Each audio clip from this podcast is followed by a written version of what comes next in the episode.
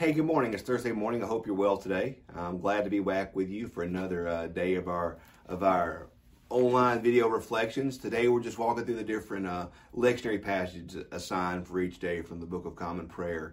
Yesterday we we earlier this week we were in Joshua and Judges, and then yesterday we went to the Gospel. Today we're going to go back to Judges because we're going to look at one of my favorite judges in uh, in the Book of Judges, and that's Deborah. So today we're going to be in Joshua chapter four. We're going to be um, verse um, verse four through probably won't read all of Deborah's story, but um, 23 is the is the basically it's the rest of this chapter. But Joshua, I mean Judges chapter four, um, story of Deborah in Judges four. At that time, Deborah, a prophetess, wife of Lapidoth, was judging Israel. She used to sit under the palm in the hill country of Ephraim. And the Israelites came to her for judgment. She sent and summoned Barak, son of Adoniah, from Kadesh in Naphtali, and said him, The Lord, the God of Israel, commands you, go take position at Mount Tabor. Bring 10,000 from the tribe of Naphtali and from the tribe of Zebulun. I will draw out Sisera, the general of Jabin's army, to meet you by the Wadi Kishon with his chariots and his troops, and I will give him to your hand. But Barak said to her, If you go with me, I will go. But if you will not go with me, I will not go. And she said, I will surely go with you. Nevertheless, the road on which you're going will not lead to your glory, for the Lord will sell Sisera into the hand of a woman. Then Deborah got up and went with Barak to Kadesh.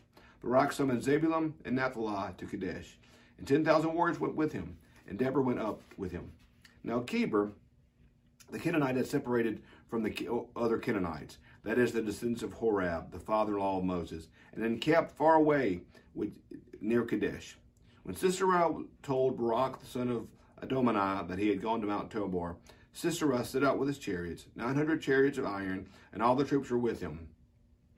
Then Deborah said to Barak, Up, on this day the Lord has given Sisera into your hand. The Lord indeed is going out with you. So Barak went out from Mount Tabor with 10,000 warriors following him.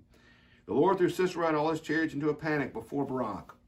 Sisera got down from his chariot and fled away on foot. Now I'm going to kind of um, finish uh, uh, this section here.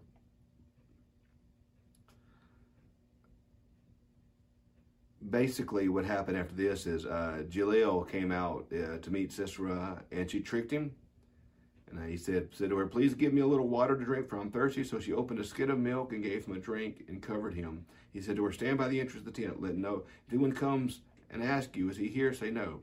But Jael, the wife of Heber, took a tent peg, tent, tent peg, took a hammer in her hand, and went softly into him and drove the peg into his temple until it went down to the ground. He was lying fast asleep from weariness, and he died.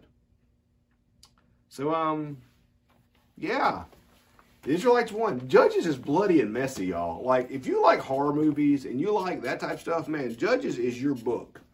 Judges is full of violence and death and tent pegs being driven through people's heads.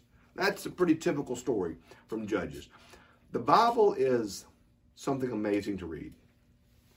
I don't know how often we re- I don't know how often we really read through the Bible, uh, but when you do, you find a deep humanness there you find people in their frailties and their weaknesses, and you find situations like this one where um, Deborah tells Barak, "Hey, God's going to give this to you." He's like, "Well, I'm not doing it without you." She's like, "Okay, fine, but you're not going to get the, you're not going to get the glory. You're not going to get the glory. God will win the battle, but you're not going to get the glory that you want to get." And so, what I, I see here is we see that God in the story here uses imperfect people to do His perfect will. And I think I think that's one of the overarching stories of Judges is that God uses people like Barak, who is, as you can see from the text, doesn't look like a particularly strong leader, does he? Uh, he looks kind of like a, a coward at times. But God used him to defeat the enemy. Deborah and Jael were the strong ones in the story. Deborah is the judge, the prophetess. Jael uh, tricked the wise commander and killed him. So we see the, the man that should, the one who should be the smart, uh, revered military captain Barak, he wins the battle, but he doesn't get the glory. But it's Deborah, it's Jael who get the glory. Because they aren't even after the glory. They're after trying to serve God and follow God and be faithful to what God wants. And I just I just love this story because A, it shows the leadership of women even in the Old Testament. Um, Deborah was a, was both a judge and a prophetess. That meant the people looked to her for leadership. As a judge, meaning she had the um, the political power to lead, but a prophetess meaning that God spoke through her. Remember in the Old Testament, before Pentecost, that God um, God did not speak through everyone, but God spoke through specific people called the prophets. Well, Deborah's a prophetess. She is one. She is a person for whom the Holy Spirit's fallen upon, and she prophesies. So we see here in this context in Judges that Deborah is a prophetess. God speaks through her.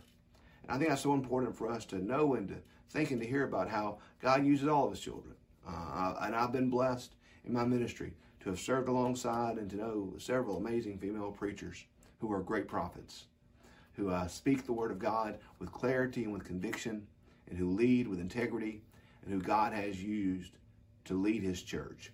Just as God has used Deborah in this context to lead his people here, God has used so many females in my ministry and in my life to point me to Jesus, to, to, to teach me the Word of God, uh, to teach me how to be a good leader, to teach me how to uh, seek God's face. God, God uses all of God's children.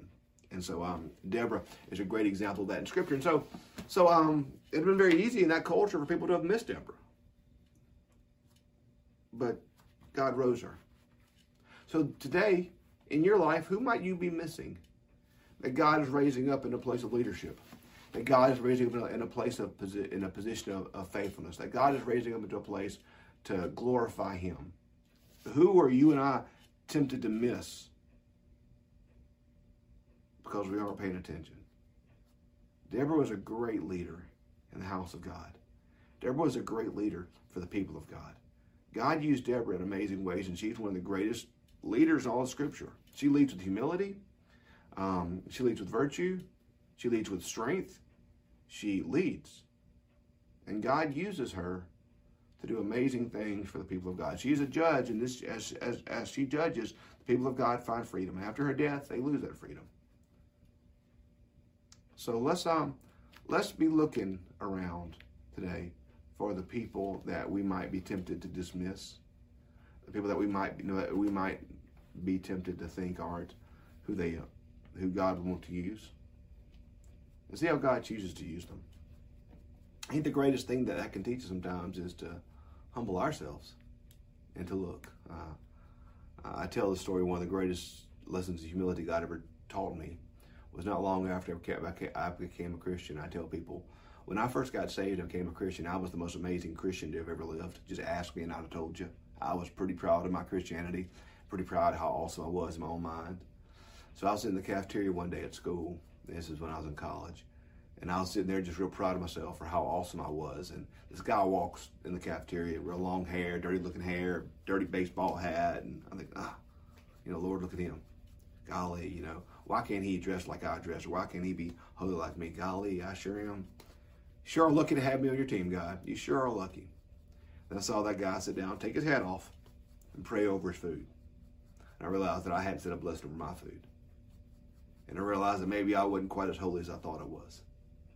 It took me back to the prayer that Jesus tells us about where the tax collector prayed and said, Lord, thank you. The Pharisee prayed and said, Lord, thank you that you did not make me a tax collector. And the tax collector beat his breast and said, Lord, have mercy on me, a sinner. So one of those went away justified. I've missed God's working many times in my life because I was too proud. Deborah was one of the most amazing judges in all of Scripture, one of the amazing prophets in all of Scripture. Who are we missing today that we aren't looking at? God did amazing things through Deborah and Jael today. May we look and see where God's moving today. May we join in in his work. Hey, love you guys. Hope you have a great Thursday, and we'll see you tomorrow morning.